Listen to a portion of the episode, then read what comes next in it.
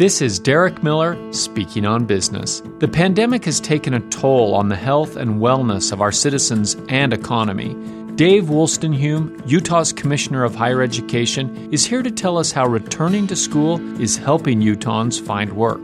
An economic issue coming out of the pandemic is the deficiency of a skilled and ready workforce. Workforce shortages across the state and nation are causing employers and business leaders to rethink their hiring strategies. We want to address these issues head on by helping Utahns reskill or upskill to get back to work. To do this, we must address the barriers keeping students from accessing and completing higher education. We also must provide valuable credentials leading to employment.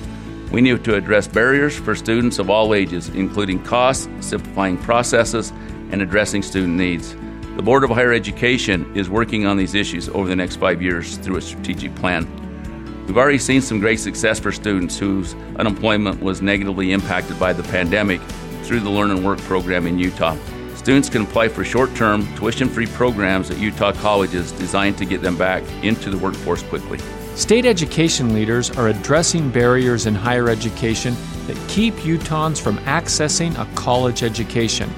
Learn more about what short term programs are available tuition free at learnandwork.org. I'm Derek Miller with the Salt Lake Chamber, speaking on business.